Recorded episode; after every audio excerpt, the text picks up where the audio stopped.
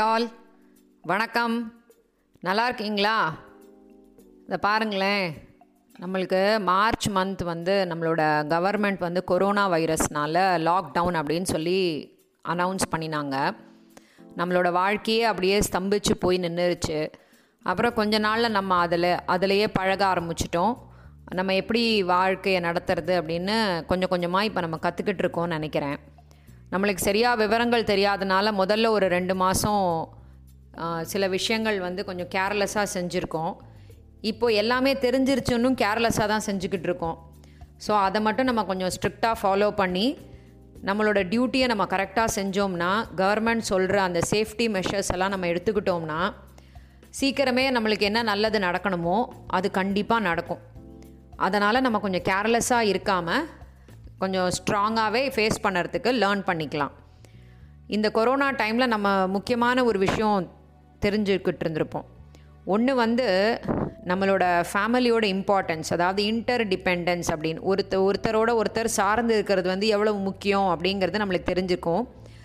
அதே போல் நம்ம நிறைய அனாவசியமான செலவுகள் வந்து இவ்வளோ நாள் செஞ்சுக்கிட்டு இருந்தோம் அப்படின்றதும் நம்மளுக்கு தெரிஞ்சிருக்கும். ஸோ ஹெல்த்தியான ஒரு லைஃப் ஸ்டைலை நம்ம ஃபாலோ பண்ணுவோம். அதே மாதிரி நம்மளோட வாழ்க்கையில் நம்மளோட டியூட்டீஸை நம்ம சரியாக செஞ்சோம்னா நடக்க வேண்டிய விஷயங்கள் எல்லாம் தானாகவே நல்லதாகவே நடக்கும்.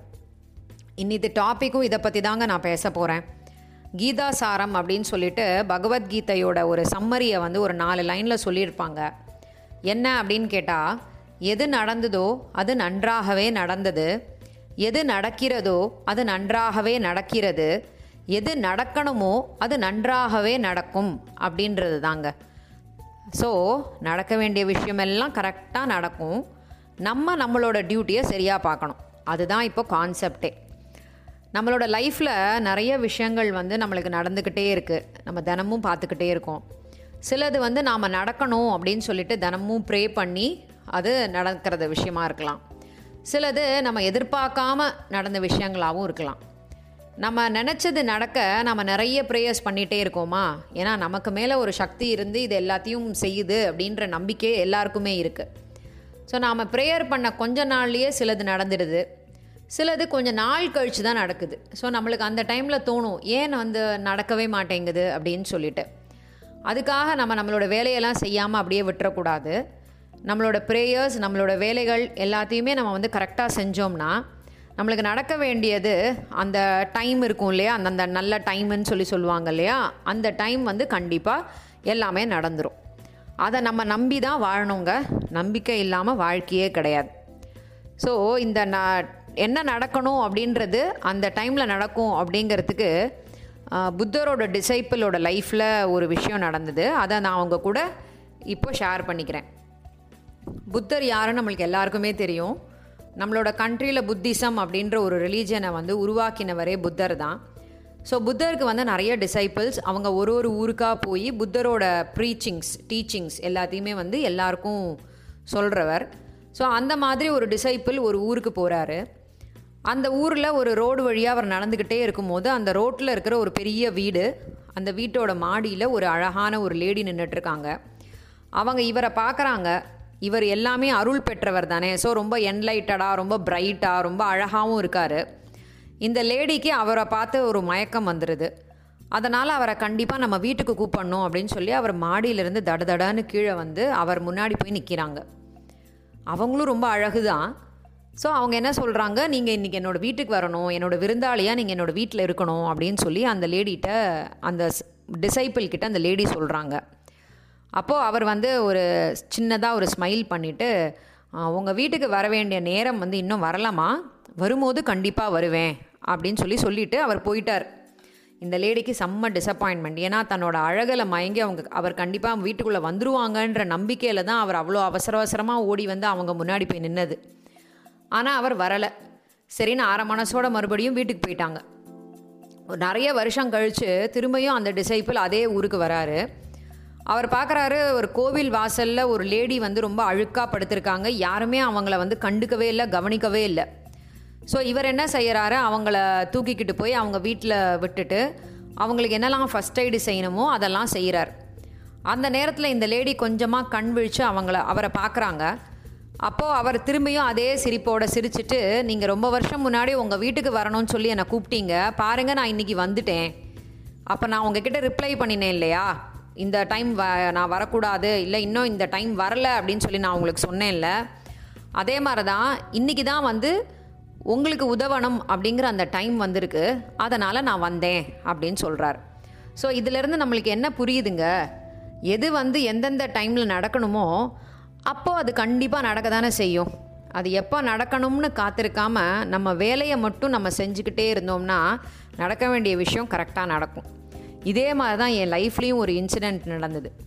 கல்யாணம் ஆன புதுசில் நான் சொன்னேன் நான் ஒரு சின்ன கிராமத்தில் இருந்தேன்னு சொல்லிட்டு. அந்த கிராமத்துலேருந்து நாங்கள் வந்து ஒரு சிட்டிக்கு ட்ரான்ஸ்ஃபர் ஆகி வந்தோம். அந்த சிட்டியுமே எனக்கு பிடிக்கலங்க. ஏன்னா நான் சென்னை கேர்ளுங்கிறதுனால எனக்கு சென்னைக்கு தான் போகணும் அப்படின்னு ரொம்ப பிடிவாதமாக இருந்தேன். சென்னையில் தான் என்னோடய லைஃப் செட்டில் ஆகணும் அப்படின்ட்டு ரொம்ப ஒரு பயங்கர ஒரு அட்டமெண்ட்டாக இருந்தேன்.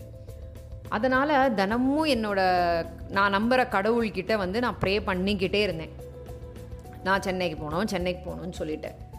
ஆனால் அது வந்து நடக்கவே இல்லை அந்த டைமில் அப்போ யோசிச்சிருக்கேன் நான். ஏன் வந்து கடவுள் வந்து நம்ம ப்ரேயர்ஸை ஆன்சர் பண்ணவே மாட்டேன்றாரு அப்படின்னு. சில நாளைக்கு கடவுள் மேலே பயங்கர கோபம் கூட வந்திருக்குங்க.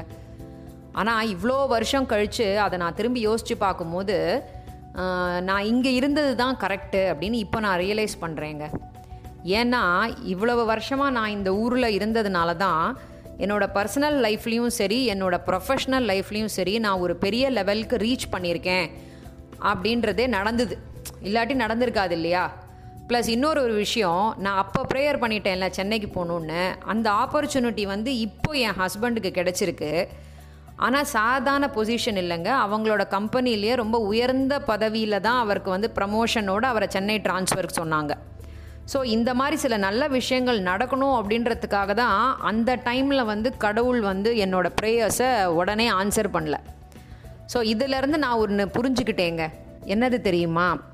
If God answers your prayer அதாவது கடவுள் வந்து நீங் உங்களோட ப்ரேயரை உடனே நிறைவேற்றிட்டாருன்னா he is increasing your faith அதாவது உங்களுக்கு அவர் மேலே இருக்கும் நம்பிக்கையை அவர் அதிகப்படுத்துகிறாருன்னு அர்த்தம்.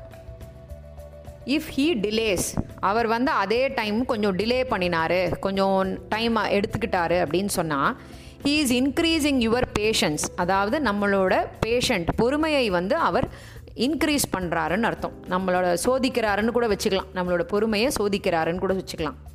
இஃப் ஹி டசன்ட் ஆன்சர் அவர் உங்களோட ப்ரேயரை வந்து நீங்கள் கேட்ட நேரத்தில் ஆன்சர் பண்ணல வச்சுக்கோங்களேன்.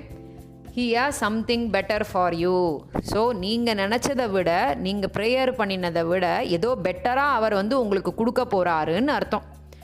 ஸோ அந்த பெட்டரோ பெஸ்ட்டோ அவர் கொடுக்க போகிறதுக்காக நம்ம காத்திருக்காம நம்பிக்கையோடு நம்ம வாழ்க்கையை நடத்தணும் அப்படின்னு சொல்லி நான் சொல்கிறேங்க ஹோப் நம்பிக்கை இதுதாங்க வாழ்க்கை. நம்பிக்கை இல்லைன்னா நம்ம அடுத்த காலடி கூட எடுத்து வைக்க முடியாது. ஸோ நம்பிக்கையோட அடுத்த நாள் காலையில் நம்ம தூங்கி எழுந்துப்போம் அப்படிங்கிற ஒரு நம்பிக்கையில் தான் நம்ம முன்னாடி நாள் நைட்டே அலாரம் செட் பண்ணுறோம் ஸோ அந்த நம்பிக்கை தான் லைஃபு ஸோ நம்பிக்கையோடு இருப்போம். நம்பிக்கையை மற்றவங்களுக்கு ஸ்ப்ரெட் பண்ணுவோம். முடிஞ்ச வரைக்கும் நம்ம கூட இருக்கிற எல்லாருக்கும் நம்பிக்கையோடு நடந்துப்போம். நல்லா இருப்போம் நல்லா இருப்போம். எல்லாரும் நல்லா இருப்போம். அடுத்த ஃப்ரைடே வேற ஒரு இன்ட்ரெஸ்டிங்கான டாப்பிக்கோட இந்த போட்காஸ்ட்டில் உங்களை சந்திக்கிறேன். நன்றி.